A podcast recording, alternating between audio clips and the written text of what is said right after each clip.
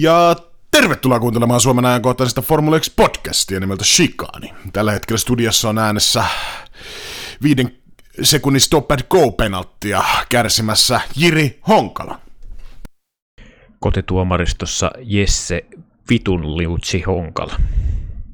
Vitun Tonio liutsi, mutta äh, hei, tervetuloa kuuntelemaan jaksoa numero 95, 95 ja Nitti ja Fem tähän voisi vähemmän yllättäen täräyttää jonkinlaisen Den Glider In Kluben 95 vitsi, mutta mä en sitä tee.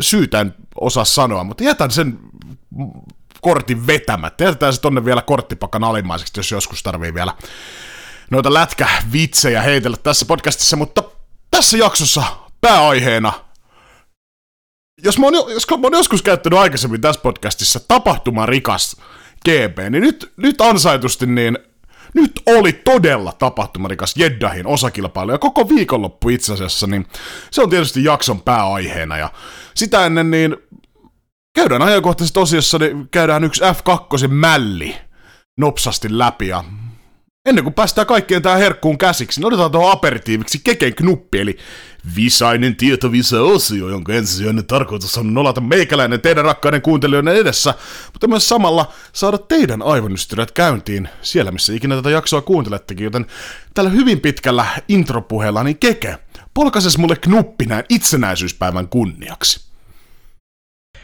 Osaatko sanoa, kuinka monta kertaa trio Hamilton, Bottas, Verstappen on kiivennyt samaan aikaan podiumille? 43 kertaa. Väärä vastaus, 20 kertaa. No voi perkele. Mulla on sulle hei vastaknuppi. Niin kuin jakson nauhoitushetkellä niin on Suomen itsenäisyyspäivä ja knuppi liittyy tähän itsenäisyyspäivään. Kuka Formula 1 legenda viettää syntymäpäiviään öö, itsenäisyyspäivänä, Suomen itsenäisyyspäivänä? Öö, tämähän on meikäläinen, eli Keiko Roseberg. No joo, öö, periaatteessa joo oikein, mutta ketä tässä haettiin, ne oli Susi Wolf.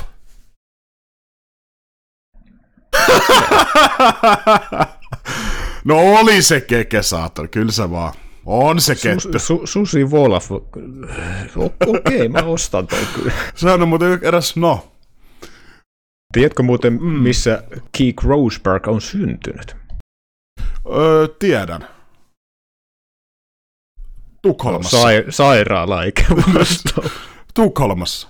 Joo. Se on ihan, tämä on pelkkää tykitystä. Tämä on kaikki knupit kerrankin oikein. Missä Keek vietti nuoruutensa? Suomalaisessa kaupungissa.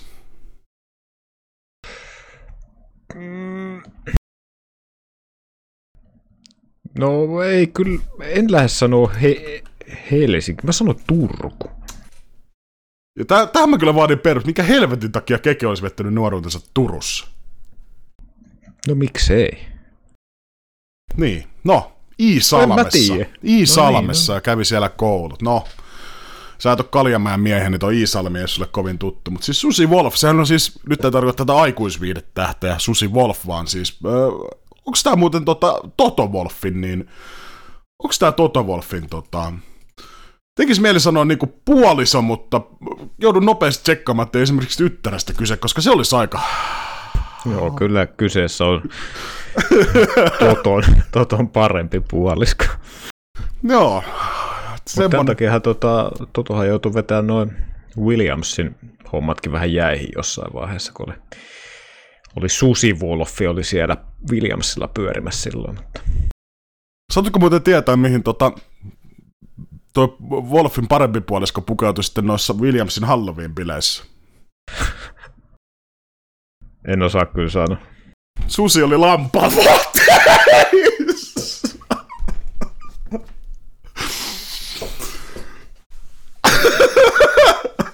ja näillä, näillä tota, sä varmaan lähit tässä vaiheessa, niin sä poistuit studiosta. Ei mä jatkan tämän, tämän setin yksinään varmaan sitten loppuun.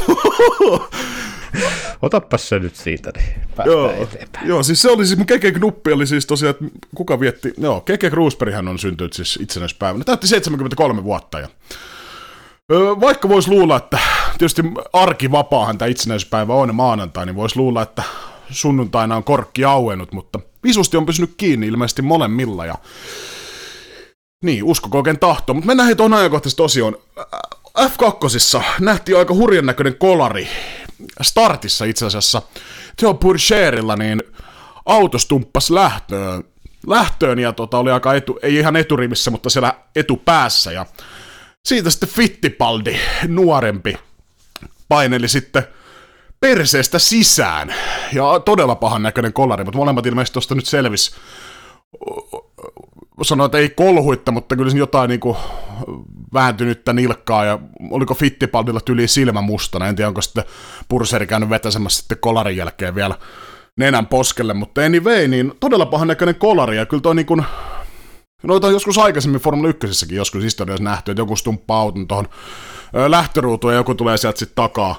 Ja siinä on aika paljon härdeliä ja muuta, mutta aika moni muu auto pystyy sen väistämään, mutta Fittipaldi tosiaan oli sitten katalyyttinä tälle isolle kolarille. Joo, mulla tuli ekana mieleen, ainakin se 94 Imolassa oli vastaavanlainen, kun tota, JJ Lehtoon tultiin vastaavanlaisesti, että auto, auto jäi siihen tota lähtöviivalle ja sieltä taaempaa sitten kovemmalla vauhilla muutettiin kontista sisään kysymättä, mutta tota, käsittääkseni oliko Enzo Fittipaldilla niin jonkunnäköistä jala, jalassa pientä murtumaa, vai se voi olla, että muistan väärin. Mun mielestä oli Fittipaldilla jalassa. Ja nyt on nyt siis, mitä noita videoita katso, niin näyttää, näytti mun silmään niin kuin aika harmittomalta. Siinä nyt tietysti vauhdit ei kerkeä ihan hirveästi nousemaan, mutta tietysti tuo kulma ja 150, kun siitä otetaan niin pysähty, pysähtyneeseen autoon, niin kyllä tietysti aina kova mätky on ja aika valitettava tapaus toisaalta, vaikka aika pienellä kuitenkin selvittiin, mutta siinä mielessä, jos tosiaan niin kuin vielä kisoja ajamatta, niin se ei ihan ikinä ole hyvä juttu, mutta tämmöistä tämä motorsportti välillä on. Niin, siirrytään hei sitten puhumaan ihan kuninkuusluokasta, nimittäin meillä on aika paljon. Aika paljon puhuttavaa Jeddahin kisaviikonlopusta. Otetaan tuosta harkoista. Siellä on aika mielenkiintoinen tilanne. Siis no, tämä voisi kuulostaa joltain aprillipilalta, mutta Lewis Hamilton esteli Nikita Masepinia hänen nopealla kierroksellaan. Ja äh, siinä nyt oli ensimmäinen aika kova vaaran paikka sinänsä, ja myös Hamilton oli muuta ohjelmaa, nimittäin Hamilton oli noudattanut keltaisia lippuja, ja, mutta tästä ei sitten kumminkaan rangaistusta myöhemmin tullut tullut, koska keltaiset liput laitettiin vahingossa ja ne ei sitten välittynyt Hamiltonille ja tämmöistä kaksi pikku accidenttia Hamiltonille, mutta sakoilla taas tästäkin selvittiin. Mä en tiedä, en itse ollut tuolla esimerkiksi Redditia seurannut harjoitusten jälkeisenä tota, harjoitusten jälkeisenä päivänä, jolloin tuolla useasti esim. onboard-kamerakuvia ja muita näytetään, mutta olisi kiva nähdä, niin kuin, että nämä kaikki tuotaisiin niin kuin ja päivineen ihan niin kuin avoimesti julkisuuteen, niin jokainen voisi itse katsoa, että pitääkö toi niin oikeasti paikkansa, että siellä on vahingossa tuplakeltaiset liput näytetty ja sitten ne ei ole kumminkaan Hamiltonille näkynyt. Ja sitten esimerkiksi viime viikonloppuna, tai viime kisaviikonloppuna, niin osa keltaisista lipuista näkyy ehkä puolen sekunnin aikana Ingmanin jäskikiskan takana, kun joku paikallinen El Hefe niitä heilutteli, ja silti siitä tuomittiin kyllä sitten penaltteja, niin mitä mieltä sä olit noista keissestä?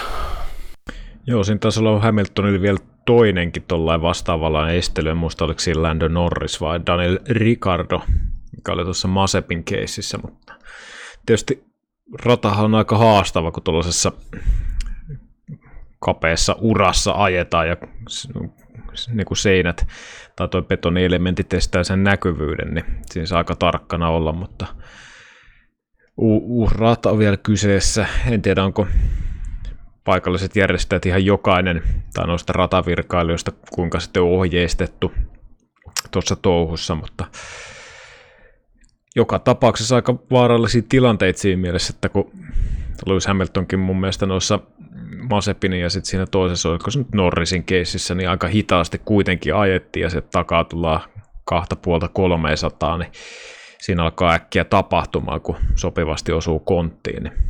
Mutta tota, mä en nyt tuosta keltaisesta lip, keltaisten lippujen sähläämisestä tietysti mitään rangaistusta, koska siellä ei käsittääkseni radalla mitään aihetta ollut niihin lippuihin, että oli se sitten vahingossa tai ei, mutta öö, niin, nyt ollaan noista estelyistä ja noistakin puhut, puhuttu, mutta tota, ehkä se tässä vaiheessa kautta nyt on parempi, että ei aleta ihan hirveästi sekoittamaan tuot pakkaa, että jos nyt Masepinin kierros menee vähän mönkään, niin se, että jos Lewis Hamiltonille siitä tirvastaa vaikka 10 tota, lähtöruuturangaistusta, niin se nyt olisi ehkä vähän kohtuutonta, mutta ehkä se suurin syy on sitten noissa tota, ratavirkailijoissa ja tai ei ehkä heissä se syy, mutta se syy, että he, se kokemattomuus, mikä sitten ehkä paisto varmasti tuossa kisaviikonlopun alkupuolella. Harjoituksessa nähtiin myös toinen tilanne, mikä ainakin mulla hyvin mieleen. Nuorella monakalaisella Charles Leclercillä, niin lähti auto vähän lapasesti tuossa mutkassa 2-2, ja toi mutka jäi kyllä mulle mieleen, että oli semmonen, missä kyllä rytis koko viikonlopun ajan ainakin mun mielestä, ja Leclerc siitä kyllä hyvin, hyvin toipu sitten lauantaille ja sunnuntaille aika jo ihan kisaan, kisaan ja mutta kyllä toi mutka oli niin kuin ehkä ton radan niin ehkä se vaarallisin osuus, koska se lähti jotenkin ihmeellisesti tuntuu, että lähti aika monellakin kuskilla siinä niin kuin auto alta, alta, että käytiinkö siinä vähän kanttarin päällä tai muuta liikaa ja sitten se lähtee siitä lapasesta ja seinään ja tota, tämä ei tosiaan Leclerkin tapaus ollut ainut, mitä tuossa mutka 22 nähtiin viikonlopun aikana. Joo, ja toki niin kuin tuore rata, eihän siinä varmasti hirveästi kumiakaan vielä tuossa harjoitusvaiheessa, niin radan pinna soo, ja sitten jos siinä kevyellä autolla Leclerc-mäiseen tyyliin kunnon ätäkki päällä ja käydään vähän kanttarin päällä toisella renkaalla, niin kyllä siinä niin alkaa kaikki elementit ole siihen, että se auto alkaa lipomaan siitä kurvista ja No taas Ferrarin mekaanikoille aika pitkää iltapuhdetta taas kerran tuon Leclerkin jälkeen, mutta ainakin hyökkäys on ollut päällä heti alusta asti. Hyökkäys oli päällä myös aika-ajoissa. Odotetaan ensimmäisen toi Sainz käsittelyyn. Ensimmäisen kerran pyörähti Ferrarin mutkassa kymmenen ja justiinsa ja justiinsa niin selvisi siitä. Pikkasen kolhas takasiipeä. Takasiipeä, pelottavan näköinen tilanne sekin, mutta herra painaa siis tuolla samalla autolla sitten jatkaa vaan tykitystä tuossa Q2 ja auto meinaa lähtee vielä toisen kerran lapasesta, niin tuossa mietittiin itse kisakatsomussa, kun aikoja töllö, töllötettiin, niin vaatii kyllä aika paljon kohonesia, että jos sä ekan kerran mennät vetää pihalle aika pahanlaisesti, varsinkin tuollaisella katuradalla, niin a, tiedät, että auto on vähän rikki, kyllä sä sen varmaan tunnet, että tässä nyt ei kaikki kohdalla, ja silti jos meet vetää ihan täydellä ätäkillä seuraavaa nopeata kierrosta, ja siinä meinaa kans lähteä lapasesta, mutta sitten tajuttiin kumminkin Sainz ottaa sisään, mutta kohonesia toi vaatii, en tiedä, pystyisinkö itse vetämään heti perään niin uuden ätäkin, jos lähtee kerran lapasesta. Joo, kyllä siinä varmaan itselläkin lappu vähän nousisi lattiasta, kun siinä on kerran jo käyty nuoleen sille takasiivellä seinävalleja ja niin kuin kuitenkin se takasiiven pääty niin kuin ihan selkeästi on, repsotti siinä jo, näki jo videokuvista, mutta ehkä enemmän tuossa nyt, niin, Ferrari varmasti niin kuin yritti ajoittaa niin kuin Sainzin sille siivellä, koska aikaa oli vähän, että siinä ei olisi missään tapauksessa keretty takasiipeä vaihtaa. Käydään vähän niin kuin kokeilemaan, että jos se nyt vauhti riittäisi vielä sinne viimeiseen osioon, mutta kyllä niin kuin aika isolla riskillä kuitenkin mennään, että se auto tosiaan kerran jo lähti siinä kurvissa, Leclercillä lähti edeltävänä päivänä harjoituksissa, niin kyllä siinä niin aika isoilla panoksilla pelataan, kun tuossa olisi voinut sitten olla se tota, kolikon kääntöpuoli, että tota, Sainz löytää itsensä oikeasti sieltä seinän perukoilta, joka olisi var- voinut sitten myös siihen kisaakin vaikuttaa, että no, kovia päätöksiä, kova yritys kyllä Sainzilta uskalsi lähteä vielä niin kuin sen rikkoutuneella autolla vetää niin kuin ihan täydellä ätäkillä seuraavaakin vetoa, mikä nyt sitten tietysti siinä mielessä kävi onnellisesti, että ei löytänyt itseään seinästä, mutta toisaalta epäonni oli siinä, että jäi sitten tuohon Q2 Ferrarinsa kanssa. Täytyy vielä Sainzin puolustuksessa sanoa, että ei tosi helppo ollut muillakaan, että Hamiltonillakin mennessä lähtee aika kova, kovaa muuten auto myös Lapasesta, mutta sai hanskalla pelastettua. Ja Discordissa ainakin oli puhetta, että 90 kuskista niin olisi vetänyt siinä vaiheessa auton seinään, mutta pienellä korjausliikkeellä Hamilton jatko radalla ja lopulta sai paalutettua ton radan. Mielenkiintoisin hetki mun mielestä oli siinä vaiheessa, kun Verstappen lähti tuolle viimeiselle ätäkilleen, oliko parhaimmillaan 0,4 sekuntia Hamiltonia edelle, ja viimeisessä kurvissa – auto hanskasta ja seinää, mutta siinäkin kyllä aikaisemmin jo, että on muuten Maxilla nyt on niinku oikeasti ätäkki päällä. Et okei, on niinku aika jossa aina kaikilla, mutta tos niinku, sanotaan, että jos tämmöinen tavallinen pussihousu, niin kuin meikäläinenkin näkee siitä aika, aika jo kierroksista visuaalisesti, että nyt on niinku oikeasti vedetään limitillä, niin nyt oli semmoinen kierros, ja tuossa olisi ollut ehkä yksi kaikki aikojen aika jo kierroksistakin ehkä jopa. No, se nyt on olla tietysti vähän ehkä yli liioteltua, mutta silti todella, heille, todella kova veto, viimeisessä kurvissa koko homma paskaksi, mutta onneksi ei tuota vaihdelaatikko sitten tuossa sen enempää ainakaan ottanut damakea, mitä uumoiltiin.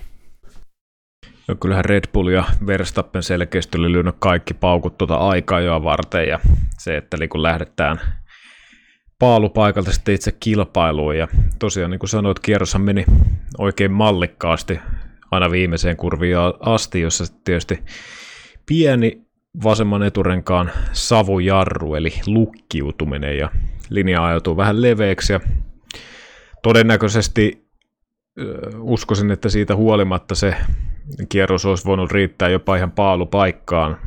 Toki sitten se osuma siihen betoniseinään, niin viimeistään vei haaveet siitä paalupaikasta, mutta ilmaista osumaa, niin mä uskon, että Verstappen olisi silti ri, niin kuin ajanut paalulle. Ja varmaan myös se yksi syy, että minkä takia sitten siitä lukkojarrutuksesta huolimatta niin kuin yritti, yritti vielä pelastaa se ja niin kuin ottaa ihan kaiken maksimin irti siitä radasta ja autosta. Mutta tällä kertaa siinä alkoi rengas sen verran luistaa, että se luisti sitten sitä betonimuuria vasten. Ja siinä mielessä ihan oikein teki tietysti, että jätti auton siihen radan varteen eikä yrittänyt sitten linkuttaa väkisin varikolle asti, että siinä olisi voinut rikkoa autoa vielä enemmän, mutta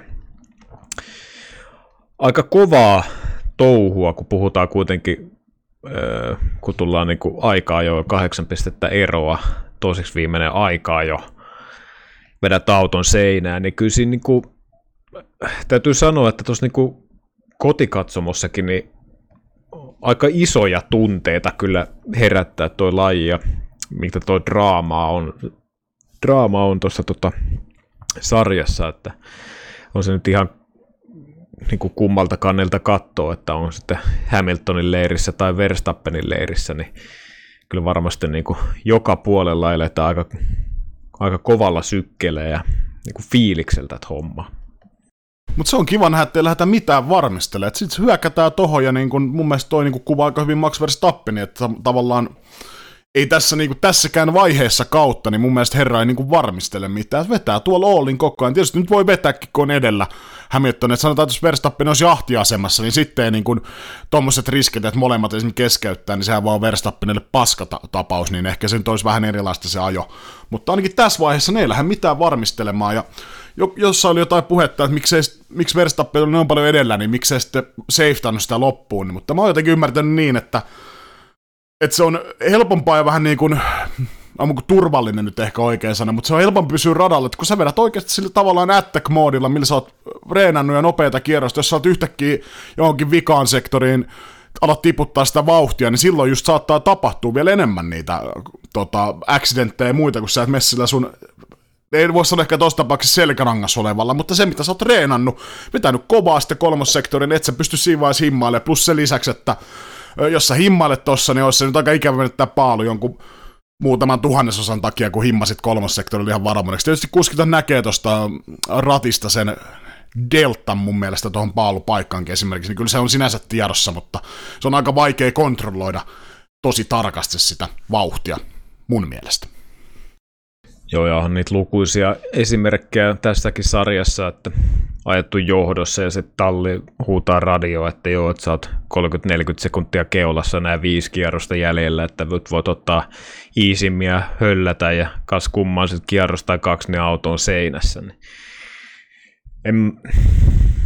niin, se on Niin, niin kuin mekin nyt tietysti jossitellaan joka homma näistä, mutta mun mielestä niin kuin, toivottavasti lähdetään niin kuin vikal sektorille, että saat niin kuin 40 jo eilen lähdetään varmistelee ja seiftailee, niin kyllä, kyllä siitä niin kuin voi sanoa, että ei sitä aja niin kuin enää maailmanmestaruudesta siinä vaiheessa. Ja sitten kun sä alat tekee sitä, niin siinä äkkiä hävii sen 40, tuota 10 metriä liian aikaisin, 20 metriä liian aikaisin jarrulle ja ei, ei siitä tule kyllä yhtään mitään. Että se täytyy kyllä kompata, että ainakin niin kuin aikaa jo osalta, että kyllä niin kuin se, että niin kuin vedetään täysillä, niin se kyllä, siitä saa kyllä jätkät pisteet ihan täysin, että niin myös Lewis Hamilton, niin kuin sanoittu aiemmin, että siinä oli auto jo irti aika pahasti siinä yhdessä kurvissa korjas hanskalla, mutta silti vaan niin kuin uudestaan ja uudestaan. Saintsi samalla lailla. Niin on, ne, on ne kyllä kovia ukkoja, täytyy, täytyy kyllä hattua nostaa kaikille. Otetaan seuraavaksi perinteinen flopit ja topit lista, jossa tavoisteli poikiten mä aloitan ja mä täräytän sulle flopit tästä aikaa, jossa lähdetään tulosliuskan alapäästä käymään läpi. Molemmat Aston Martinit, 17 ja 18, niin on toinen ihan täysin sukellus, vaikka Aston Martin on ollut täysin susi paska tällä kaudella, niin toi on ihan uudet pohjat, että herrat löytyy noilta sijoilta. No, Sainzin osalta niin okei, oli tota ohjelmaa ja muuta, mutta kumminkin herra on 15 lähtöruudussa tallikaverin neljäs, niin on toi nyt aika iso floppi mun mielestä. Kiitos Sainz, olit muuten myös mun fantasyssä. En tiedä, oletko viimeisessä kisaviikonlopussa, sehän selviää myöhemmin. Toinen, mikä, yksi tai kolmas, mikä mua vähän pieni, pienoinen pettymys, Alonso jäi Q2 ja Okoni paineili Q3 ja Herrolla oli tuossa Q2 kumminkin kierrosajassa eroa melkein 40, niin toi toi ei kyllä meikäläiselle kyllä maistunut kovin hyvin. Mitä muita tuolla sitten on tämän kauden suorituksiin nähden, niin floppeja. McLaren on ollut aika paskas vauhis nykyään, niin mä en voi sanoa, että onko Ricardo ja Norris nyt hirveästi floppi. Sanotaan, että sitten puolivälis kautta, niin jos Lando Norris löytyy seiskaruudusta, niin mä pitän sitä floppina, mutta tässä loppukaudessa niin toi on ollut se pelin henki. Peresi viidenneksi Red Bullilla jäi vielä Leclerkin taakke, jäi tallikaveristaan taas se 50. Ei ole vieläkään sinut autonsa kanssa, niin ehkä noista se muodostui se mun floppilistaus. Tietysti, niin, no, Max Verstappenin me käsiteltiin, mutta joo, siis tossa mun flopit. Tarjotapa siihen topit perään.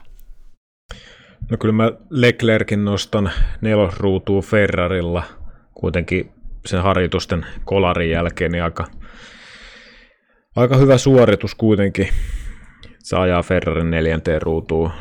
Yhtä lailla Pierre Gasly jäi kuitenkin perestä vain kaksi tuhannesosaa, niin Alfa Taurilla kuudenteen ruutuun, niin se on kyllä erittäin hyvä suoritus jälleen kerran. Juki Tsunoda pitää nostaa tuosta kahdeksanneksi. Ei jäänyt kuin 30 tallikaveristaan. Ja tota, kyllä mä tuosta, joutuuko joutuuko Okonille nostaa kuitenkin yhdeksäs, ja sitten ehkä Alfa Romeo, molemmat kuljettajat, Giovinazzi 10 ja Kimi 12, niin ainakin tuossa niinku aikajojen jälkeen niin kyllä Räikköselle äh, siinä mielessä vähän uumoili, että voisi olla ihan hyväkin kisa, kun jotenkin tällä kaudella tuo Räikkösen homma on ollut aina sellainen, että lähdetään tuolta niinku oikeasti sieltä 17, 18, mutta sitten niin kisassa pystytään tekemään sitä tulosta.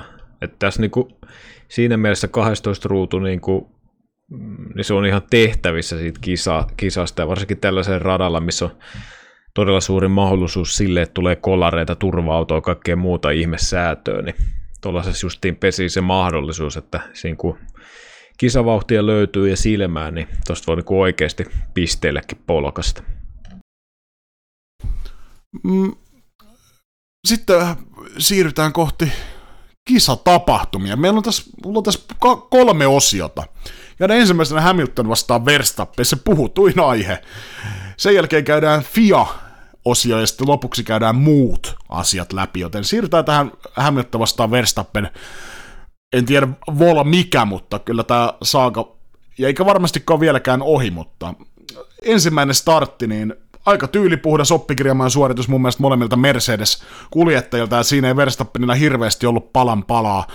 palaa. Ja näytti vähän hetken siltä, että onko tämä nyt taas semmoinen kisa, että okei, Mersut 1-2 Hamilton ajaa maisemaan, että tota, ei voi oikeasti mitään tehdä, tehdä mutta sitten pienellä kämplellä, kämplellä siitä tota, myöhemmin, niin Dick, Mick Schumacher, miten se on Dick Schumacher? Mä jostain syystä jäänyt tuo mieleen tuon sun antama lempinimi herralle, vaikka ei kusipään maineessa mies olekaan, niin siis Mick Schumacherin seinään ajo aiheutti pienen tämmöisen dominoefektin, ja sieltä alkoi sitten kärjestä tulemaan kuljettajaa sisään, ja Valtteri Bottas tossa vaiheessa mun mielestä hidasteli sen verran, että siellä saatiin hyvät stopit ja muut, muut tehtyä etupäässä, mutta Verstappenhan jäi sitten lopulta radalle.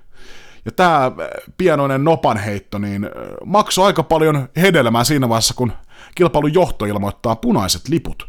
Kisa, joka tarkoittaa siis sitä, että punaisten lippun aikana saa renkaat vaihtaa, eli Verstappen saa ilmaisen varikkopysähdyksen, ja esimerkiksi tätä sääntöä niin Lando Norris on kritisoinut öö, surkeimpana säätönä, mitä F1 on koskaan ollut. Joo, kyllä se, aina kun tuollainen niin tapahtuu, niin se kyllä herättää puhetta, ja sitä on myös tälläkin kaudella käynyt ihan vastaavanlaista, ja siinä on Lewis Hamilton muutamaankin kertaan muistaakseni kyllä ollut sinne niin sanotusti ottavana osapuolena siinä onnen puolella, eli on päässyt sitten hyödyntämään tämän homman. Ja kyllä tuo niin kuin, siinä mielessä aika riskiveto Red Bullilta oli. Toisaalta ymmärrän sen, että se lähdettiin lähestymään sitä sillä, että ei mennä siitä Bottaksen perästä varikolle, vaan niin sekoitetaan pakkaa ja tehdään jotain muuta. Ja tota, kyllä siinä niin kuin aikamoinen joulu sitten kävi, että kuitenkin se punainen lippu tuli. Siitä voidaan olla aika montaa mieltä, oliko se punainen lippu kuinka aiheesta, että niin kuin ainakin videokuvan perusteella se Tech Pro oli niin kuin silmin nähden ainakin niin kuin kunnossa oleva, tai ainoa mikä sinne repsotti oli sitten nämä kovalla rahalla liimatut mainokset kiinni. Mutta tota, joka tapauksessa punainen lippu autot varikolle ja renkaiden vaihto. Ja tota, kyllä mä vähän ehkä kallistuisin kyllä Lando Norrisin kanssa ehkä samaan, samaan tota kerhoon, että jos itse pääsisin sääntöä mulkkaamaan, niin, niin siinä mun sääntökirjassa ei kyllä punaisten lippujen aikana niin kuin noita renkaat vaiheta, ellei ole sitten niin kuin oikeasti joku selkeä syy, että se rengas on niin kuin räjähtämässä tai jotain muuta, mutta tota, mielenkiintoiseksihan toi heitti tuon paletin heti kättelyssä. Niin mä en tiedä, onko se punaisten lippun aikana renkaiden vaihto jotenkin liittyen siihen just, voisi kuvitella, että se voisi olla looginen syy, että jos siellä on esimerkiksi ollut jotain ö, säpinää, niin se, että jos rengas on paska, niin sitä niin kuin tavallaan ei saisi vaihtaa, niin se olisi vähän outoa, mutta sitten tavallaan toiste varjopuolena se, että siinä saa koko gridi, no ei koko gridi, mutta saattaa puolet gridistä saattaa saada ilmaisen pysähdyksen, mikä taas sitten tuo sitä tuuri- ja onniseikkaa tuohon hommaan mukaan, mitä ehkä ei kukaan halua, mutta mene ja tiedä, ehkä tuohon tulee jatkossa muutos, hyvä, että tuosta puhutaan, puhutaan julkisesti ja siitä keskustellaan. Mennään sitten tuohon uusinta starttiin. Lewis Hamiltonilta todella kova lähtö, Max Verstappen, niin, niin kuin me käytiin tuossa aikaisemminkin, aikaisemmissa jaksoissa läpi, niin tämä on oikeastaan Verstappenilla ainut, mun mielestä ainut tapa, että häviää sen suoralla sen ykköskurvin, mutta sitten painaa sinne väkisin. Okei, jos molemmat autot on pihalle, Verstappenille se on hyvä asia. Jos vähän oikaisee, niin sitten tavallaan saat sen kärkiposition ja sitten se paine on tuomareilla. Ja tässä vaiheessa kautta Paljon on tapahtunut aikaisemmin, mutta se, että tuomarit ei varmasti missään nimessä halua ratkaista tätä maailmanmestaruustaistoa rangaistuksilla. Niin tavallaan, onko tossa se parhaat chanssit sille, että kun sä teet tota movea, sä hävit sen ykköskurvin, mutta sä painat väkisin sisään, niin siinä on varmaan parhaimmat todennäköisyydet sille, että Max Verstappen on maailmanmestari. Jos antaa siinä tilaa, ajaa ihan puhtaasti, rehdisti, Hamilton kärkeen, todennäköisesti karkuun, mutta siihen tulokseen päästään kumminkin sillä vaikka, että jos tulee se pikkurankku, koska ei noista niin kuin varmasti mitään älyttömiä rangaistuksia tule kumminkaan, niin mun mielestä niin kuin Verstappen on taas niin kuin taktista pelisilmää, että toi tommonen win-win situation sinänsä hänelle, että vetää tohon ihan röyhkeästi ja antaa pallon sitten tuomaristolle, joka tunnetusti niin aika usein paskoo housuun sitten näissä tapauksissa. Joo, kyllä tuossa niinku, mä näkisin, että niinku Red Bull on kuitenkin viikonloppuun lähtenyt sille mentaliteetille, että aikaa, jossa laitetaan kaikki paukut siihen.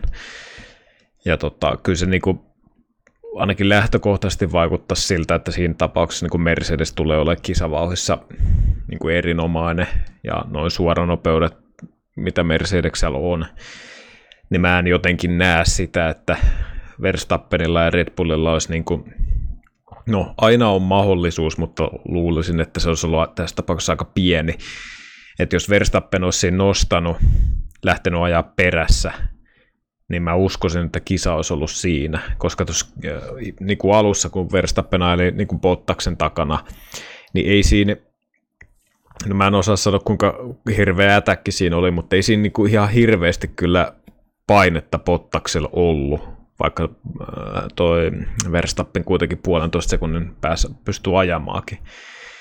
Mutta siinä kun olisi ollut Hamilton keulassa ja Verstappen takana, niin kyllä siinä niin kuin alkaa ne viimeiset niin kuin oljenkorret katoamaan kyllä, että tuossa niin ainoa mitä tosiaan voi tehdä, niin on ajaa sinne sekaan ja katsoa mitä käy, että jos tosiaan molemmat autot jää siihen, niin se aina vaan parantaa sitten Verstappenin ja Red Bullin tilannetta.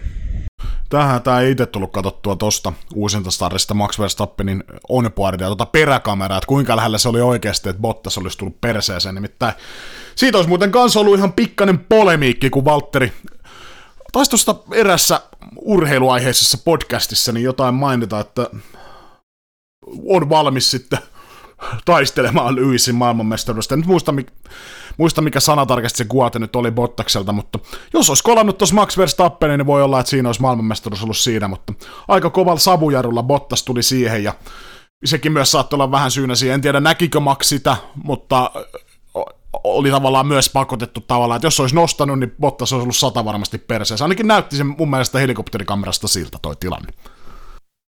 Joo, ei siinä ainakaan ihan hirveästi niin kuin tilaa jäänyt ja on tuolla Valtterilla käynyt vähän vastaava, vastaavanlaisia tapauksia tällä kaudella, yksi tai kaksi kappaletta, ja kyllä siinä niin kuin aika, aika kovaan penkkiin olisi joutunut, jos tuosta olisi niin kuin osunut esimerkiksi Verstappeniin, ja Verstappen olisi pyörähtänyt, ja vaikka olisi pystynyt jatkaa kilpailua, niin, niin, niin.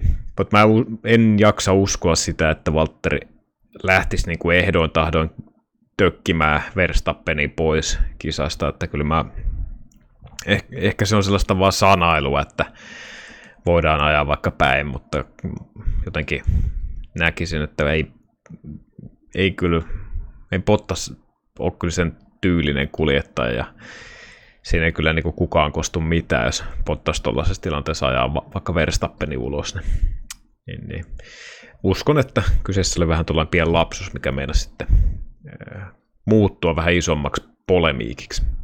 Niin, ja varsinkin kun miettii, että Bottas on Mersulta lähössä, niin tavallaan, että mä en tiedä, miksi tämmöistä viimeistä favoria sitten pitäisi väkisin tehdä. Mä ymmärtäisin, jos siinä olisi joku niin kuin iso jatkosoppari tulossa, että se olisi jostain tommosesta kiinni, mikä olisi sinänsä aika absurdi tilanne, mutta siis en näe, niin kuin mikä se upside siinä on Bottaksille, että joo, Hamilton sitten kiittelee Bottasta, mutta kiittelee saakeli muutenkin, niin tavallaan sitten kun loppuelämänsä vastaavat noihin kysymyksiin, että mitä tuossa niin oikein tapahtuu ja muuta, niin ehkä toi nyt on järkevämpi noin. Mutta sitten tapahtuu uudestaan, tuli uudestaan punaiset liput, käydään sitten tuossa vähän myöhemmin tässä jaksossa läpi noita rangaistuksia ja muita, mutta sieltä annettiin mahdollisuus Red Bullille, että annatte sijoituksen takaisin ja hän siihen lopulta täkyyn tarttui ja Verstappen sitten kolmannesta ruudusta Okonin ja Hamiltonin takaa lähti ja toinen uusinta startti, niin kyllä tossa niin kuin herranen aika, okei, Hamilton jätti sinne tilaa, mutta niin kuin, siis herranen aika, mikä, niin kuin ykkös, mikä lähtö ja toi ykköskurvia, niin kuin millä sillä toi mona, äh, hollantilainen vetää tuohon, siis, to, siis maailman, siis toi, toi, puhuttiin viime jaksossa ketkä on niin top 5 kuljettajia, jotka ei voittanut vielä maailmanmestaruutta 2000-luvulla, niin äh, Tappelin nimisiä, että no, totta kai nousi esille, niin ja sitten puhuttiin siitä, että mikä on se semmoinen asia, mikä tekee sen maailmanmestarin, ja sitä on ehkä välillä vaikea selittää, mutta tuossa oli esimerkiksi ihan visuaalisesti nähtävissä, että mikä tekee siitäkin herrasta tulevaisuuden maailmanmestari, mitä esimerkiksi todella monella muulla kuljettajalla gridillä ei löydy, niin tossa tilanteessa, tossa paineessa, niin pystyy tuommoisen vedon vetämään kumminkin Häm, okei, okay, Okonen nyt on heittopussi, mutta Hamilton siinä, siinä ja tota, siis ihan niinku hands downin yksi siisteimpiä lähtöjä mun mielestä pitkään aikaan.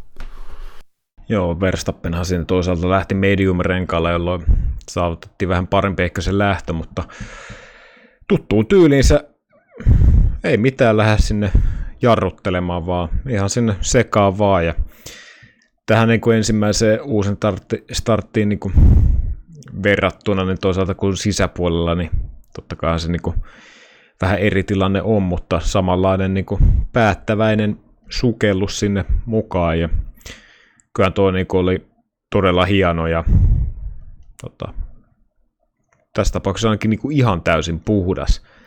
Ja siinä sitten tietysti Hamilton, olikohan Meksikon kilpailussa Hamilton vähän sanaili, että siellä vähän pottaksella, pottaksella on reikää siellä radan re, reunassa, mutta tällä kertaa Hamilton jäi vähän itsellä siellä ovi auki ja mahdollisesti tuon Verstappenin hyökkäyksen ja siinä kun Hamilton jäi siihen sämpylän väliin, Verstappenin ja Okonin väliin, niin tulihan siinä vaan vähän osumaakin etusiipeen, mutta Hamiltonmaiseen tapaan tietysti etusiipi pysyy siinä läjässä ja mies pääsi jatkamaan kilpailua.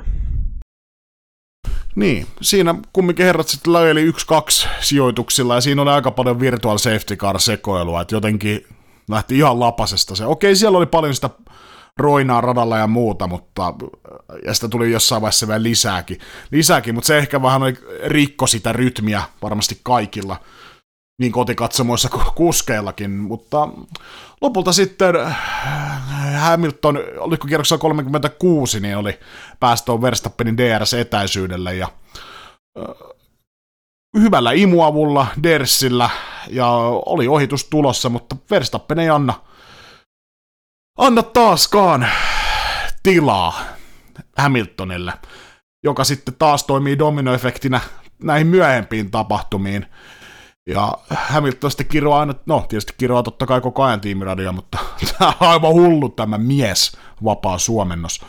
Ja tota, sitten tulee kilpailujohdolta käskyä, että hei, anna Hamiltonille se sijoitus sitten kumminkin takaisin.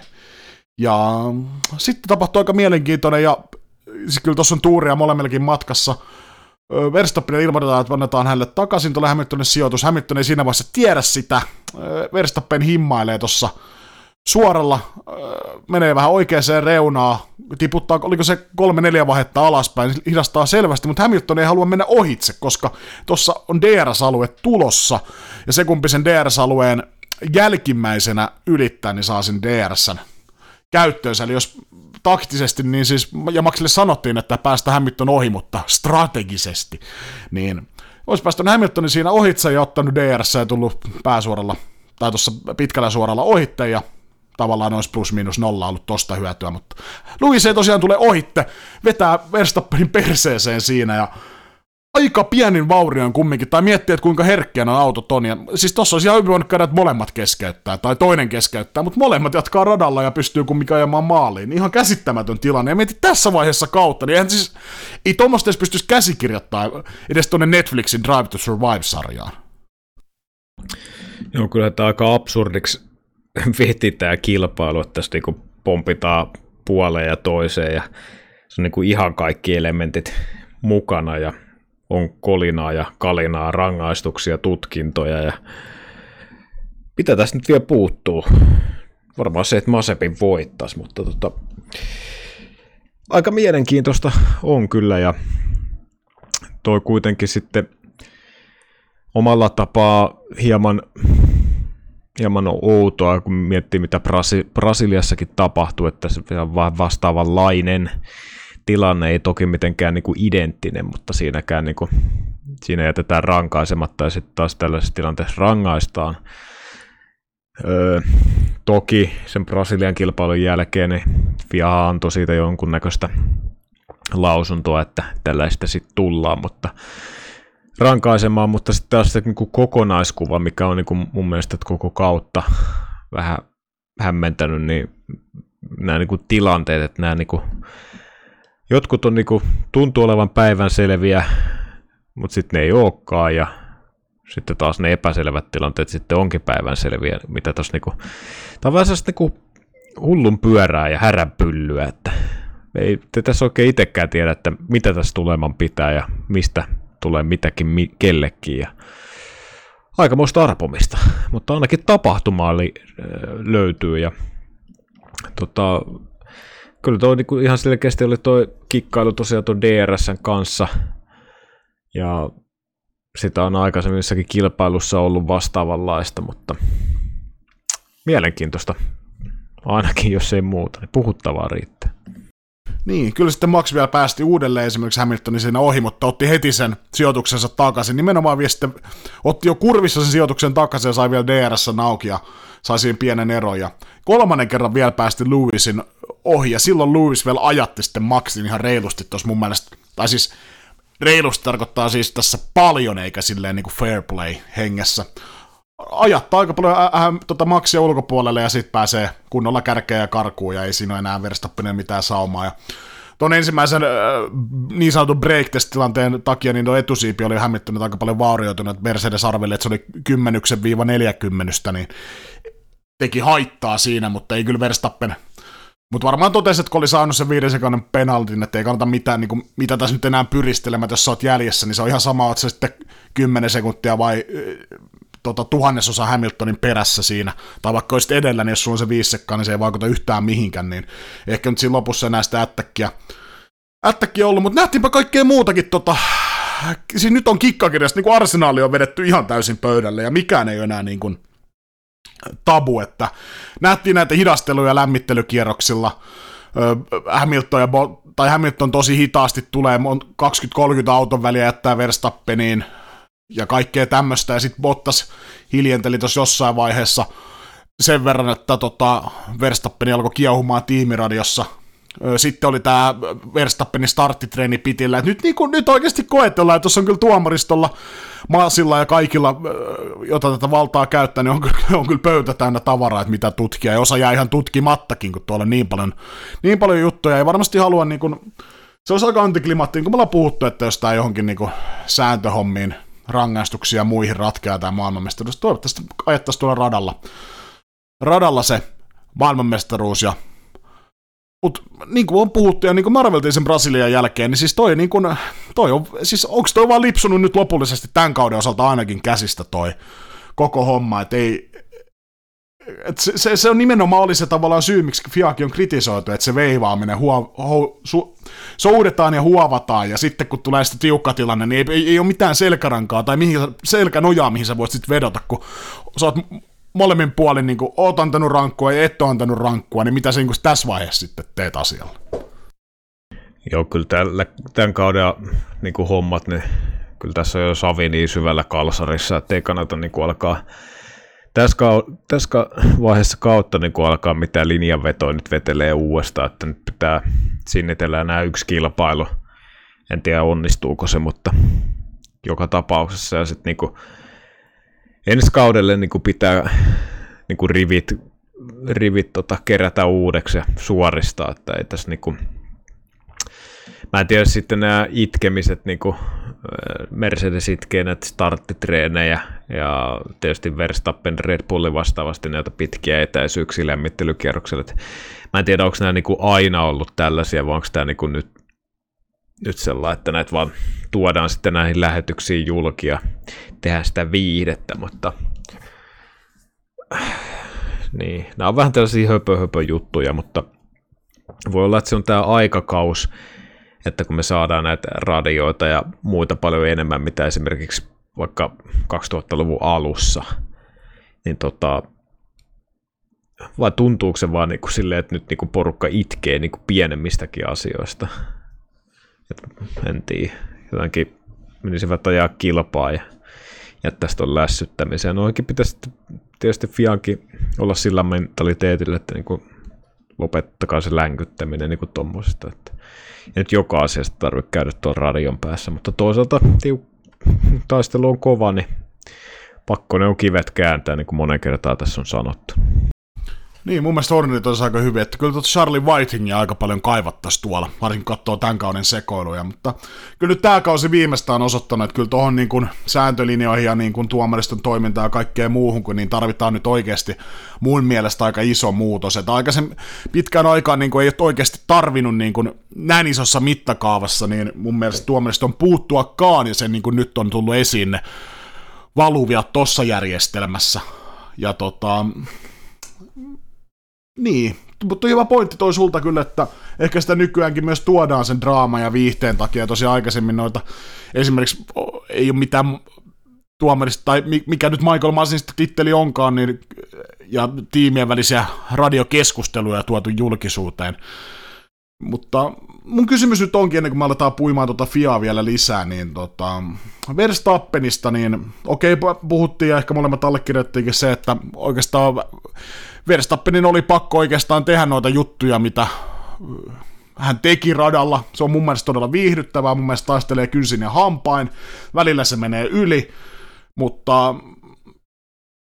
alkaako Verstappeni, onko ylittänyt liikaa ton rajan, mikä on rehtiä kilvanajoa, vai mitä mieltä sä oot tuosta tilanteesta? Että ollaanko, niin kuin, onko raja ylitetty vai niin kuin, onko sun mielestä vielä hyvän maan rajoissa toi Verstappenin toiminta? Että kyllä tässä niin kuin, pakko sanoa, vaikka Verstappenin puolella itse olen, niin noista kahdesta, niin kyllä toi niin kuin Verstappenin touhu enemmän niin kuin on siellä mun mielestä harmaalla sääntöjen rajamailla kuin Hamiltonin, joten sen takia kysyn näin päin. Vai onko toi vaan se, mitä niin kuin, jos sä haluat maailmanmestaruudesta taistella, niin tota sun pitää tehdä? No, mä näkisin jotenkin tässä viimeisessä kilpailussa niin alkaa niin kuin vähän mun mielestä jo epätoivokin kolkuttelemaan siellä. Ja tota, kyllä tuossa niin on sellaisia piirteitä, että todellakin kävellään siellä niin kuin harmaalla rajalla.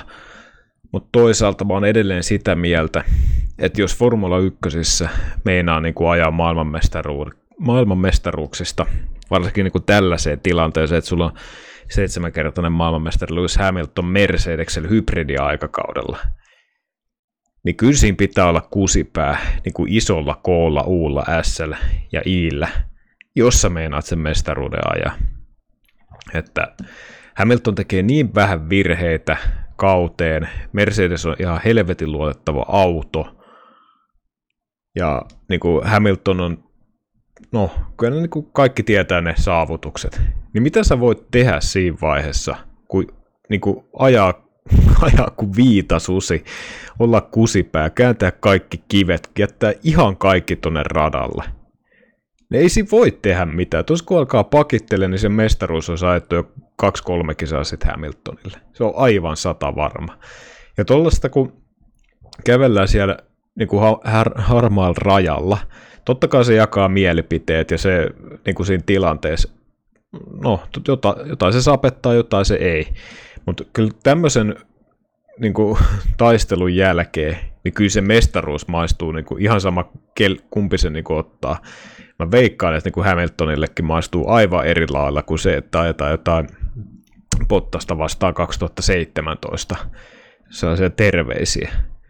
Mutta tuossa niinku ei Verstappeninkaan niinku tarvitse sanotaan 20 vuoden päästä miettiä, että tulikohan tehtyä kaikki. Kun tuossa on jätetty niinku ihan kaikki tuonne Jeddahin radalle. Tuossa ei niinku enempää voi niinku sen harmaan, ra- tai sitten mennään niinku jo sinne mustalle puolelle kyllä sääntöjen puolesta. Tossa niinku, en mä tiedä. Mitä mieltä mä oon tuosta vähän kaksipiippunen. Toisaalta mä en itse sellaista kuin epätoivoa ja sellaista hirveä dive Ehkä se eka uusinta lähden se roikkuminen vähän, tai se on, kun, no ei se roikkuminen, vaan se kun Hamilton tuli ohitte ja sitten niinku vedettiin Brasilia uusina, että se on vähän siinä kiikun kaakun, mutta toisaalta se, että sitä mä arvostan, että niinku yritetään ihan kaikkensa, niin se menee kyllä ehkä mun kirjanpidossa ohi sen kusipäisyyden. Niin, sit voidaan myös heittää se niinku pallo tossa, että jos niinku säännöt sallii ja tuomaristo paskoo housuun ja sen takia Verstappen voit noin tehdä, että jos, jos joka kerta tuommoista siis ihan niin kuin on herrallakin vähän noita räikeitä tapauksia, niin kuin sanoit toi uusi startti, mistä puhuit, munkin mielestä aika räikeä homma, niin jos siitä ei rangaista, niin se jatkuu, mutta jos siitä ratkaistaan oikeasti joku rangaistus, milloin väliä, niin kyllä se, kyllä se loppuu. Että jos sä niin kuin, tolleen kaveri pääsee ohi ja sä tuut vielä niin kuin kurviin sitten ulkokautta ja vedät sen ratarajojen yli ja meet ykköseksi, niin jos siitä lätkästää saatana kymmenen lähtönyt rangaistus seuraava, ihan sama mitä se on, 30 sekunnin aikana, niin kyllä se loppuu. Siis se on ihan siis se on siitä kiinni, niin tavallaan, että mä heittäisin tässä vaiheessa, että Verstappen vaan venyttää niitä sääntöjä omalla toiminnalla ja käyttää hyväksi, ja niin pitääkin mun mielestä tuossa maailmanmestaruustaistossa, että mä enemmän suuntaisin sen vihaan aika vahva sana, mutta se närtyneisyyden, niin siis tuohon niinku sääntökirjaan ja tuomaristoon, että sit ne laittaa sen linjaan ja sitten Verstappen menee sen mukaisesti. Ja jos nyt linja on tämmöinen, niin mun mielestä Verstappen hyödyntää tällä hetkellä kuljettajista sitä kaikista parhaiten. Hamilton nyt ei tietenkään mikään kuoropoikaa tässä, mutta, et kyllä, mutta kyllä herra noista kahdesta, niin ehkä se rehdinmaineen mun kirjanpidossa saa, vaikka herrasta en kovin paljon pidäkään. Mutta niin.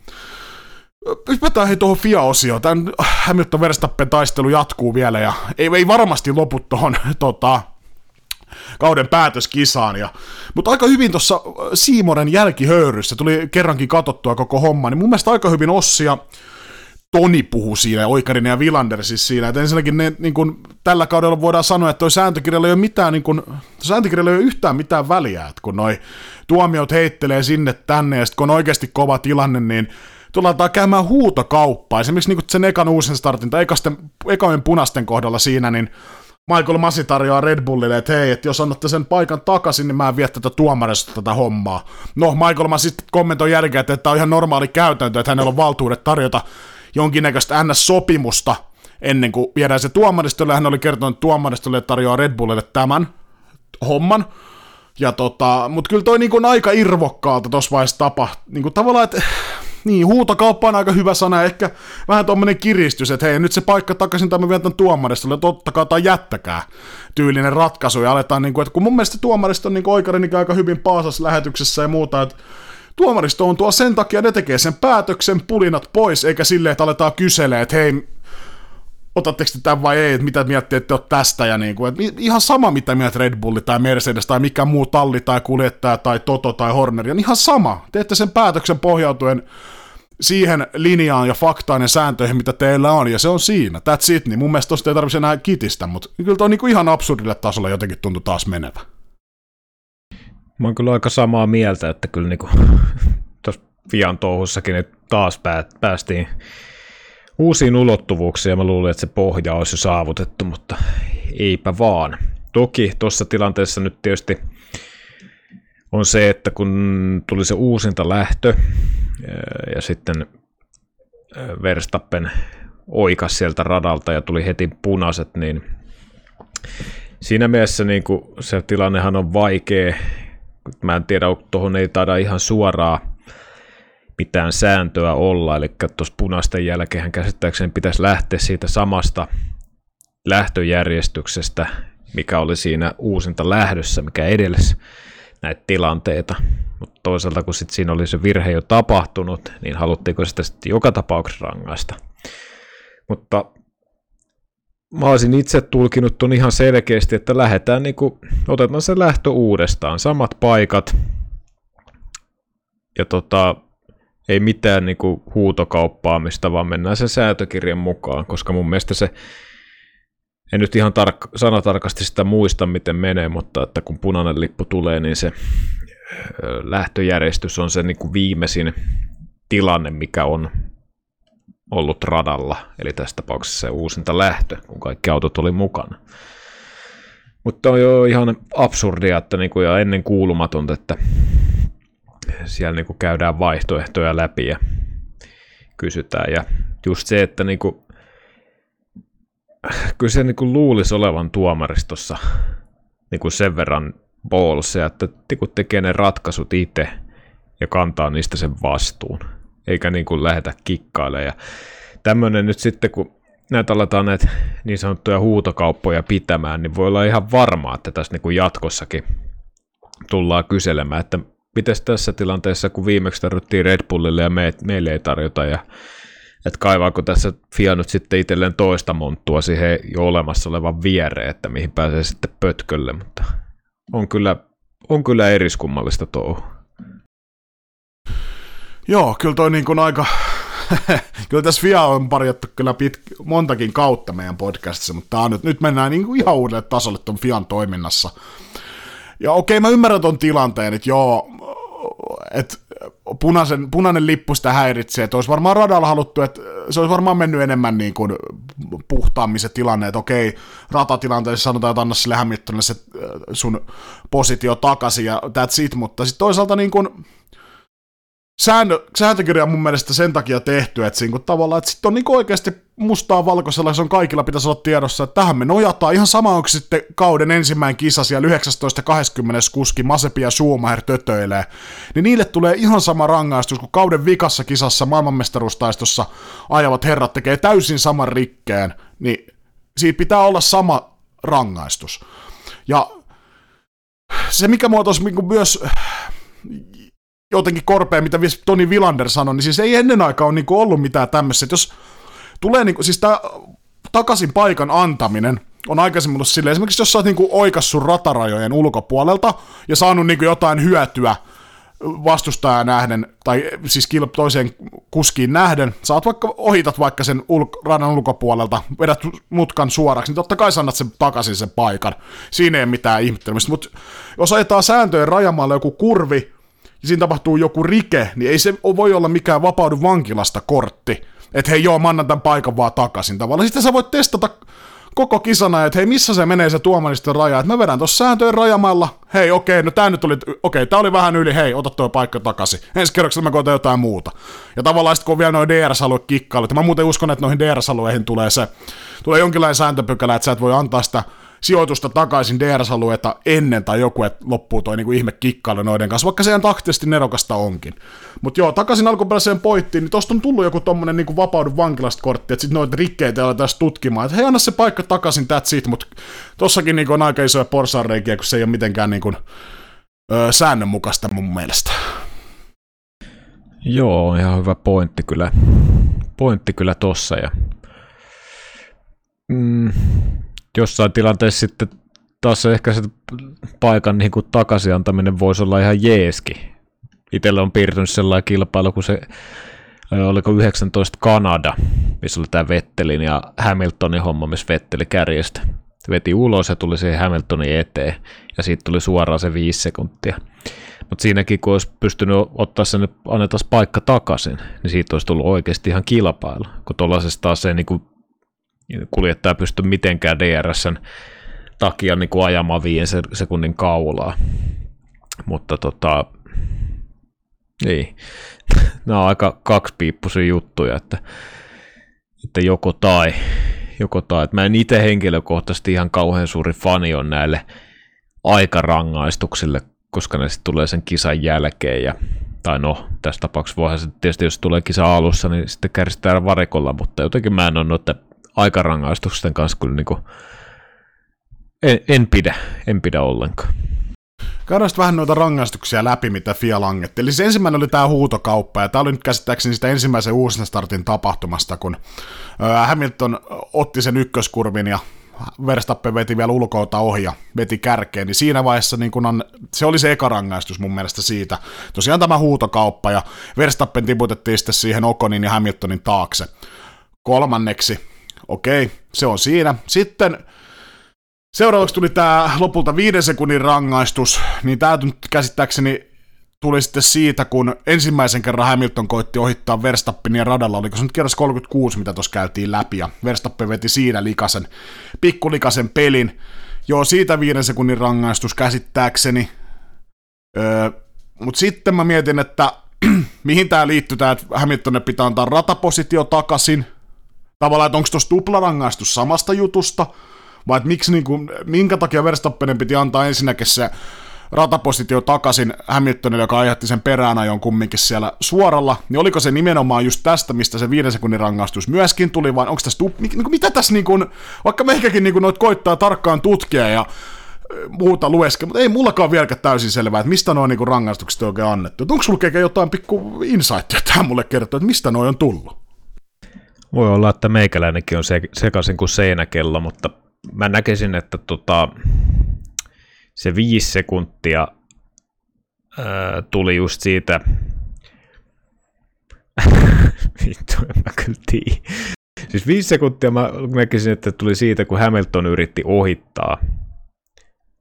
Just niin kuin mä tota, sanoin, joo. Niin, Verstappenia. Mm, kierroksella 36. Si- joo. joo, ja sitten sen jälkeen Verstappen yritti antaa ratapositiota takaisin, jolloin Hamilton osui Verstappenin perään, mutta siinähän se sijoitus ei vaihtunut. Ja mä uskoisin, että se viisi sekuntia tuli siitä hyvästä. Mä, niin mä tulkitsisin, mutta sitten, no joo, ehkä sitten ei kannata sen enempää alkaa jauhaa, onko se sitten annettu se sijoitus siinä vaiheessa takaisin, kun oikeasti otetaan vauhti pois vai ei, mutta noin mä näkisin, että siitä tuli se viisi sekkaa. Joo, siis viisi sekkaa nimenomaan siitä, kun Hamilton koitti ekan kerran ohittaa Verstappenin, ja sitten piti antaa se ratapositio takaisin, mutta sitä ei annettu, ja siitä break tilanteesta tuli vielä kilpailun jälkeen 10 sekunnin penaltti Verstappenille. Ja sitten lopulta, kun oli penalteilla, niin joo, okei, okay, 50 sekkaa, mutta ei toi ihan haista, no, pahoittelut kielikäytöstä, haista paskarangaistuksia, kun ei toi vaikuta mihinkään toi 10 sekkaa tässäkään tilanteessa. Okei. Ei, ei, sillä, ei siinä niinku paikka vaihu mihinkään, että se on ihan, yhtä, ihan sama saako kaksi sekuntia vai 15 sekuntia, ei sillä ei mitään merkitystä. Ja sitten on niinku, mun mielestä, no, ainut, mistä nyt voidaan käydä, voisi käydä keskustelua mun mielestä toi, että breakcheckista 10 sekunnin penaltti, että joo, että Verstappen siinä niin kuin yhtäkkiä teki jonkun jarrutuksen. Mun mielestä kun mä katsoin sitä onboardia, mä koitan objektiivisesti katsoa sitä, niin mun mielestä on ihan täysin päivänselvä tilanne. Verstappen himmaa siinä, tiputtaa siis monta, tota, monta vaihdetta alaspäin, himmaa siinä suoralla vasemmalla tilaa, Hamilton ei ohita, Hamilton ei siinä vaiheessa tosiaan tien, tai näin ainakin sanotaan, että Hamilton ei siinä vaiheessa siis tiennyt, että mistä tässä on kyse. En tiedä, ajatteliko, että siinä on joku DRS-ansa tulossa, tai koittaako Verstappen vetää jotenkin epätoivoisesti kylkeen tai jotain, mutta ei lähde ohi. Ja mun mielestä se on niin kuin Hamiltonin moka siinä vaiheessa, että okei joo, voidaan me katsoa telemetriatiedoista muistaa, että Verstappen siinä jarrutti ja okei, vähän veivasta rattia, mutta mun mielestä siinä oli kyllä Hamilton ihan chanssi ja kyllä toi niinku mun mielestä niin okei, ensimmäinen virhe menee siinä, että se kommunikaatio ei ole vielä tavoittanut Hamiltonia, ja mun mielestä just siinä kolarin hetkellä niin tulee tieto, että hei, että sväpätään positiot, ja se on siinä vaiheessa myöhäistä. Mutta toisekseen, niin kyllä mä laittaisin ton Hamiltonin piikkiin, että okei, Verstappen vähän siinä omalle tyylille uskollisena, niin vähän neppaali ja muuta, ja strategisesti hyvässä paikassa, mutta ei mun mielestä tosta kannata antaa mitään rangaistusta. Mun mielestä toi meni täysin Hamiltonin piikki. Että se kuka ajaa perään, niin se on hänen vika, ja eikä toi nyt mikään varsinaisesti mun mielestä mikään ihan äkkijarrutus ollut, kun katsoo sitä onboardia. Ihan sama, mitä ne telemetriatiedot sanoo. Mm, mä en kans kyllä niin näe sitä, siis kat, ottaa niin kaikki lasit pois päästä, niin kyllä tuossa niin molemmat oli yhtä lailla osallisia siihen niin kuin yhteen törmäykseen, että siinä tosiaan niin kuin Hamiltonilla oli myös paikka painella ohitte. Ja tota, niin, kuitenkin kun molemmat haki sitä niin kuin DRS, DRS-alueen hyötyä, ja mun mielestä tuossa niin molemmat oli ihan yhtä lailla sössimässä sitä hommaa, että Verstappen hidasti, mutta niin, niin sen kuin Hamiltonkin. Olisi mennyt sitten ohi vaan, tai jäänyt sitten ihan vaan rinnalle tai jotain muuta, mutta mun mielestä toi 10 sekuntia, no se nyt on ihan turha jossitella, kun se ei vaiha sijoitusta ja sillä ole mitään, mitään niin väliä. Kukaan ei muista sitä todennäköisesti kahden vuoden päästä, että tuosta on tullut tuommoinen rangaistus, mutta tota, ihan yhtä tyhjän kanssa. Niin, ja mä aloin sitä miettiä, että niinku, mikä siinä Hamilton, että okei, miksi sä hidastat? Jos sun kaveri tekisi jonkinnäköistä DRS-ansaa siinä, okei, sä oot muutenkin kakkosena. Sä ajat perässä sitä. Okei, jos se tekee joku DRS-kikan sulle, niin se pääsee takaisin ykköseksi. Mutta okei, sä olit hetken verran ykkösen, sulla on mahdollisuus niin kuin käydä niin kuin, tavallaan mikä se luus-tilanne siinä on, varsinkin kun Hamilton ei siinä vaiheessa ainakaan, siis ainakin väitetysti, niin ei tiedä siinä vaiheessa, että noin positiot pitää sväpätä, niin siinä ei ole tavallaan mitään menetettävää, että miksi hän ei menisi ohi, että vaikka De- Verstappen kikkailisi DRS-llä, niin eihän hän tiedä, että mikä siinä on homman nimi. Okei, jos hän olisi tiennyt siinä vaiheessa, että me sväpätään positio, niin se on todella epäedullinen paikka sväpätä ne paikat.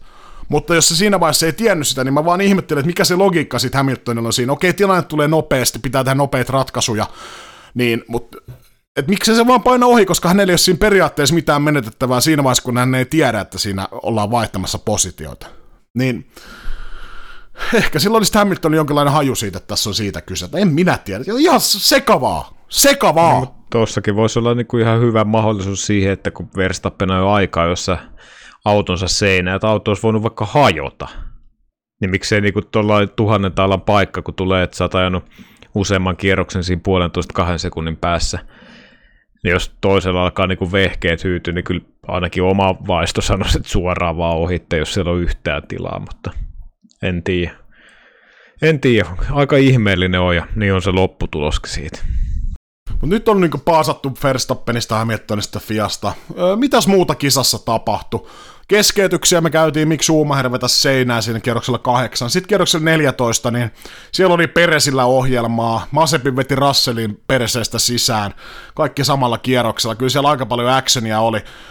Öö, kyllä toi sinänsä aika pahan näköinen oli Omparista katto, kun Masepin, Masepin täräytti sinne Russellin auton alle käytännössä. Ja Peresillä oli tosiaan aika lailla semmoinen sämpylä, että oliko siinä Leclerc ja olisiko mun mielestä Gasly ollut, ainakin toinen siis tota, Alfa Taureista oli siinä, niin aika tekemättömässä paikassa.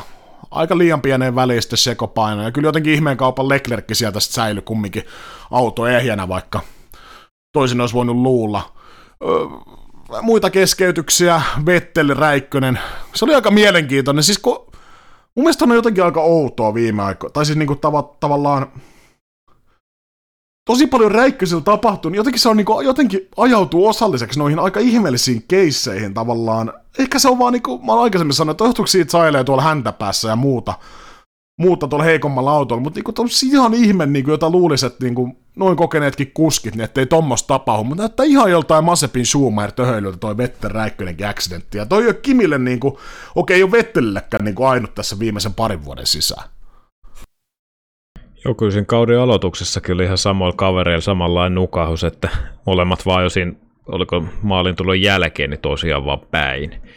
Ja tossakin niin näyttää, että ei tuossa niin tuollaisen radalla niin räikkösellä, niin ei tuossa nyt ihan hirveästi ollut chanssiä kyllä tuot mutkaa niin kun tullaan ykkösenä ulos, että aika jotenkin hullunkurinen tapahtuma. Ei niin kuin, kuitenkin UKL 5 mestaruutta yhteensä vyöllä, niin ei kyllä ihan äkkiseltään usko.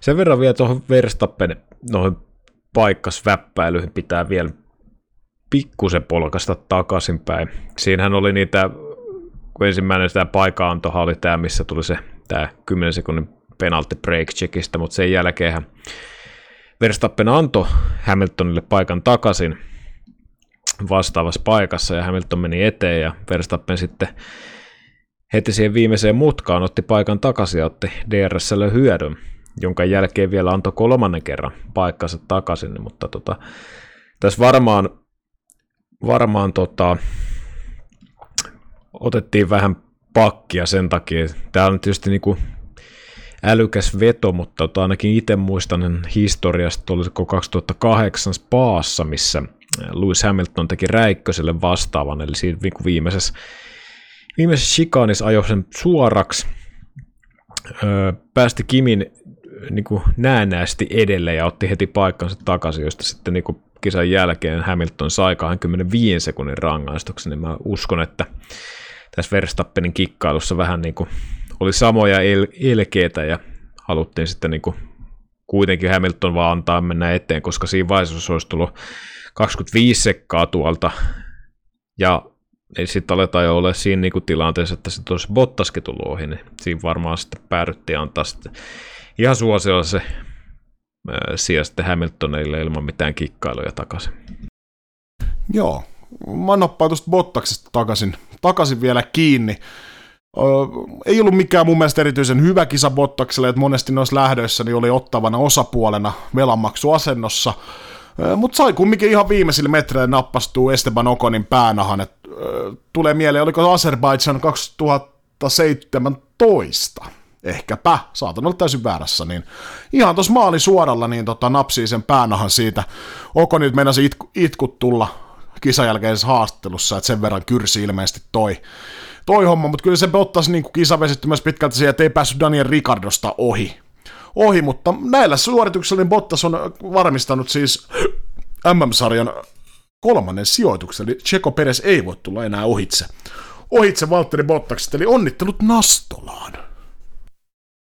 Joo, kyllä se kauden varmaankin päätavoite täyttyy, että otti sen niin kolmannen sijaan MM-sarjasta. Se on, uskoisin, että tällä kaudella se on niin kuin maksimi, mikä Valtteri Bottas kyllä pystyy. Ja, et ei tos niin Hamiltonin ja Verstappenin kanssa, että puhutaan kyllä niin eri kaliberin kuljettajista, että mihin pystyy auton viemään. Niin siihen nähden, niin kuin, jos ihan paperia katsoo, niin kyllä Bottas niin kuin siinä mielessä saa täydet pisteet kaudesta, että pystyy ottaa kolmannen sijaan, mutta se, että millä tavalla se tuli, niin voidaan sitten käydä vaikka tuossa kauden jälkeen, kun vedetään tuota kausi sitten nippuun, niin kuljettajakohtaisesti, että miss, mihin jää vähän roikkuun löysästi nahkapussit, mutta tota, ei, aika näkymätön kilpailu. Toisaalta tuossa kilpailussa oli sen verran niin kuumaa tuo kärkikamppailu, että ei siinä oikeastaan edes kerennyt tai pystynyt seuraamaan, mitä, mitä siinä niin kuin kak- ensimmäisen kakkoskuljettajan takana tapahtuu, mutta aika näkymätön kilpailu, hajuton ja mauton, ei mitään ihmeellistä, perusvaltteri. Niin, katsotaan tulosliuskaa muutenkin, niin kyllä tuossa Osto, Ostoban Ekenin nelossia, niin siitä täytyy pikkasen hattua irvistää. Samoin Daniel Ricardo vitossia lähti gridiltä 11. Molemmat Ferrarit 7-8, tietysti Leclerc tippui tuossa kolme sijaa, se on vähän harmi, mutta Sainz sitten sai sitten seitsemän sijaa tuosta lähtöruudustaan. Giovinazzi yhdeksänneksi, se on mun mielestä hyvä suoritus. Lando Norris valitteli taas, tota, oli hyvässä vauhissa ja muuta, mutta sitten tuli ne punaiset liput ja ilmaiset varikkopesöksi, niin hän koki olensa kärsijän roolissa siinä, että kyllä tuo niin kuin, ihan hyviä suorituksia tosiaan muiltakin tuli, mutta jaetaanpas hei Driver of the Day tosta kisasta tai Driver of the Weekend.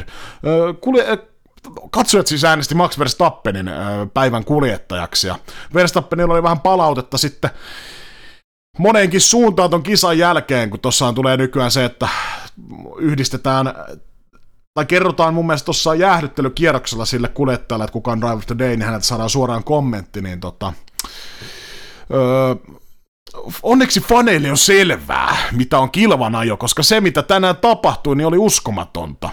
Et yritä vaan ajaa kilpaa, ja tässä lajissa on nykyään enemmän kyse rangaistuksesta kuin kilvanajosta. Minulle tämä ei ole Formula 1. Annoin kaikkeni, mutta en selvästi ollut riittävän nopea, mutta on silti tyytyväinen toiseen sijaan. On tapahtunut paljon asioita, joista kaikista ei täysin samaa mieltä, mutta sellaista tämä on. Ainakin yritin antaa kaikkeni. Mun mielestä se on aika tyylikkäästi piikittelee kumminkin, aika suoraan sanoa, mutta kumminkin niin kuin, ei mikään semmoinen tunteiden ihan älytön ylipurkaus mun mielestä tossa vaiheessa, mutta mitä sulla miettii tästä Verstappenin kommentista ja kenelle sä jakaisit Driver of the Day Jeddahin Grand Prixstä? Joo, kyllä täytyy sanoa, että Verstappen Hamiltonkin niin aika tyynesti ja tyylikkäästi niin hoitanut nuo kaikki tota, haastattelut ja muut hommat, että siinä ei niin kuin sen enempää lähdetä venettä keikuttamaan, vaikka ehkä pään sisällä kuohuukin, mutta tota, niin, Driver of the Day. Kyllä mä, mä, mä sanon tällä kertaa, että Lewis Hamilton, perustelen sen niin, että kyllä siellä niin kuin vastapuoli heitti öö, ihan täyslaudellisen haastetta – ja tota, pystyi kuitenkin niin kuin pitää pään kylmänä, auton ehjänä, ajamaan maaliin ykkösenä. Ja tota, kyllä mä uskon, että kisamitassa Lewis Hamilton olisi joka tapauksessa tullut voittamaan kilpailun. Näin ainakin uskon, mutta tota, no, ehkä mun perustelut tällä kertaa. No, mä jouduin sitten tässä vaiheessa niin lätkäsemään Max Verstappenille. Et mun mielestä veti kikkakirjasta taas semmoisen arsenaalin, että ei olla ennen nähty, niin mun mielestä Max Verstappen oli Driver of the eh, Day ja Driver of the Weekend, että niin, ei mun tarvitse sen enempää perustella pitäköön ken tahtoo. Sitten kysymys ei tästä sulle, tämä Jeddahin rata, siis olen antanut itseni ymmärtää, että tämä on siis väliaikainen rata ja tonne tehdään oikeasti joku muu kuin tämmöinen katurata myöhemmin, mutta oliko tämä viimeinen kerta, kun tällä radalla ajetaan vai ajetaanko vielä ensi vuonna? Sulla on varmaan jotain tietoa tästä. Mm, mun mielestä niin kuin, tämä oli tällainen niin kuin yksittäinen tapaus, vaan että sitten se jatkossa ra- rakennetaan niin kuin ihan rata erikseen, mutta meneekö tämä jatkoon vai ei kysymys, jos sitä nyt pyörittelee, että tämmöinen rata niin ajettaisiin jatkossakin, mitä nyt siis ei tule tapahtumaan, mutta öö, mä sanon, että mä oon positiivisesti yllättynyt siitä, minkälainen kisa oli, ja öö, oma oletusarvo oli jotain muuta, mitä niin kuin sunnuntaina nähtiin. Siinä niin kuin, toisaalta tuossa radassa on se ohittamisen vaikeus, kun se on todella kapea, vaikea seurata, että niin kuin, pienelle ehkä muokkaukset, jos pystyttäisiin ajaa vähän lähempänä, toi olisi niin kuin ehkä hyvä rata. Ja tuossa niin itselle, mikä pisti silmään, niin nuo kuljettajat oli aivan helvetin loppu ton kilpailun jälkeen, mistä niin kuin itse dykkaan, että siinä niin kuin oikeasti vedetään nuo jätkät koville, kovakuntoiset niin kuin ammattilaisurheilijat. Niin on siinä, täytyy siinä radassa jotain erityistä sen puolesta olla. Mutta tota, niin, mä sanoisin pienellä varauksella, että jatkoon, jos niin kuin pitäisi miettiä, että ajattaisiko tuollaista vastaavaa rataa sitten joskus muulla. Niin, niin siinä mun. Joo, kyllä se Saudi-Arabiassa tuntuu olevan aika paljon löysää rahaa, että tuommoinen väliaikainen rata tuohon pykätään. Ja kyllä tuossa niin kuin, sanotaan, että tuolla oli kyllä aika paljon rahaa käytetty kaikkeen muuhunkin oheistoimintaan, mutta mun mielestä no, on samalla linjalla komppaan, aika positiivinen yllätys odotuksiini nähden, niin siitä kyllä täytyy antaa plussa. Öö, hypätään puhumaan Formula 1 Fantasista, siellä on jaettu pisteitä. Mulla oli kyllä ihan totaalisen surkea viikonloppu. Kiitos äh, Peresin pitkälti ja Ferrarin konttauksen, mutta ykkösenä tällä hetkellä Formis kapteenina Jonne E, kakkosena firma kapteenina Taneli L ja kolmantena kuninkaat kapteenina Erno M. Ja kyllä se valitettavasti näyttää siltä, että Jonne E tiimillään Formis, niin taitaa viedä ehkä tämä Shikani liiga, mutta vielä on viimeinen osakilpailu jäljellä ja yhtä jännittäväksi toi menee melkein kuin Hamilton vastaan Verstappen taistelu, mutta miten sulla fantasu tärähti Jeddahin osalta? No ei se nyt ihan maaliin mennyt. Mähän saan siis kisaviikon loppuna 148 pistettä. Otin kyllä 10 pistettä nokkaan, koska joudun tuossa vielä tekemään vaihdokset ennen kilpailua, mutta tota, 148 pistettä ei sillä nyt torille kannata mennä, mutta tota, se oli, en mä tiedä mikä tuossa keskiverto on, mutta sanotaanko näin, että itsellä tuo kakkostiimi, mikä niinku ihan huvikseen on vaan rakentanut kauden alussa, niin 28 pistettä niin on, on siellä niin sanotusti maagisen puolella. Joo, me oltiin myös vetokisarivit tehty. Se mestaruus on jo ratkennut tässä aikapäiviä sitten, mutta jaetaan pisteet loppuun asti. Ja kertoisitko pistetilanteen ennen Jeddahia ja kertoisitko pistetilanteen Jeddahin jälkeen kertoen samalla meidän rivit sekä oikeat vastaukset. Tai no oikeat vastaukset me tiedetään, mutta niin, anna Joo, palo. Saudeihin lähdettiin pistetilanteeseen 17.35. Öö, rivithän oli seuraavat. Mulla oli, mähän lähdin siis ihan peilikuvan riville, eli mulla on siis Bottas, Verstappen, Hamilton, Norris, Alonso, ja sieltä tuli kiikaria, eli nollaa. Sulla oli Hamilton, Hamilton, Verstappen, Bottas, Räikkönen, eli neljä pistettä, ja pitkällä matikalla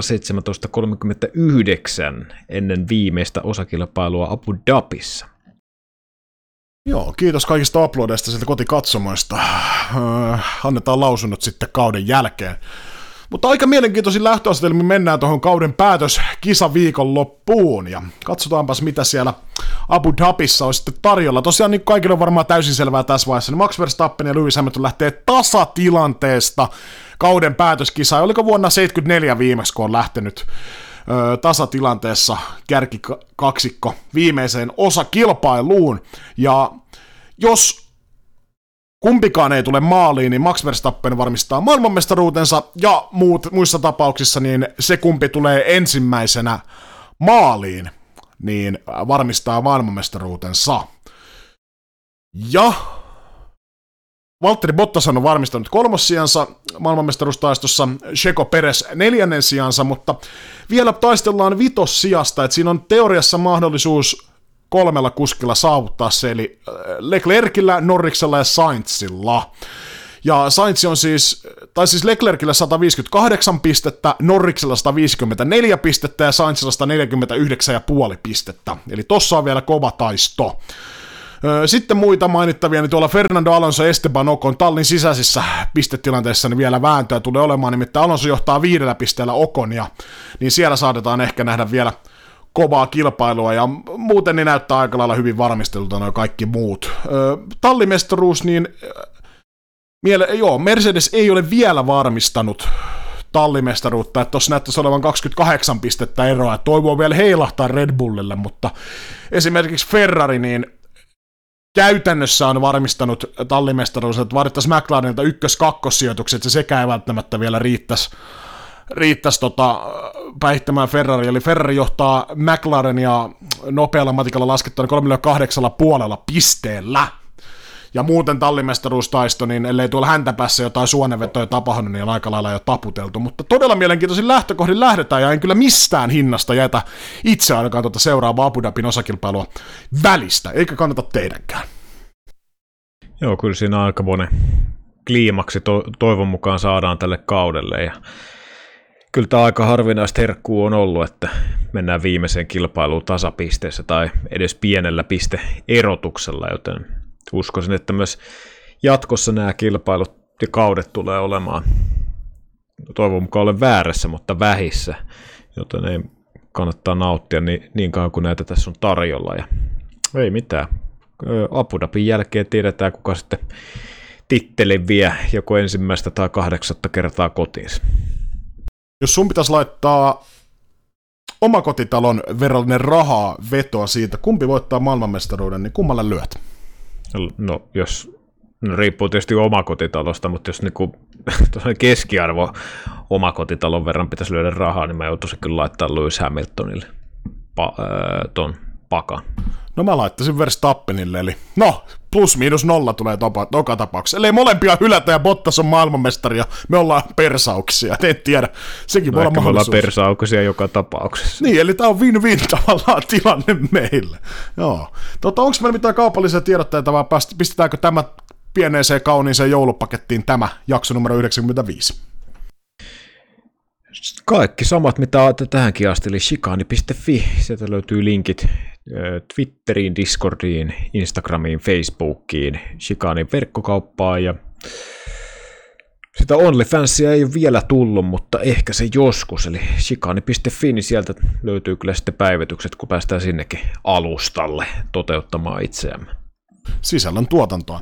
Niin mulle tuli muuten mieleen tuohon vetokisaan, että mä ehkä spottasin jo sulle hyvän palk- tai rangaistuspalkinnon tuosta häviämisestä, niin ehkä toi Uralkalin öö, mekaanikkohaalari on nimittäin ihan saatana ruma, niin ehkä semmoisen semmonen, jos sulle saataisiin jostain hankittua. jos joku tuntee jotain haas uralkali öö, mekaanikkoja, jotka vois öö, L-kokoisen miesten helvetin ruma haalarin lähettää, niin pistäkää koodia, niin tota, ollaan yhteydessä sinne suuntaan.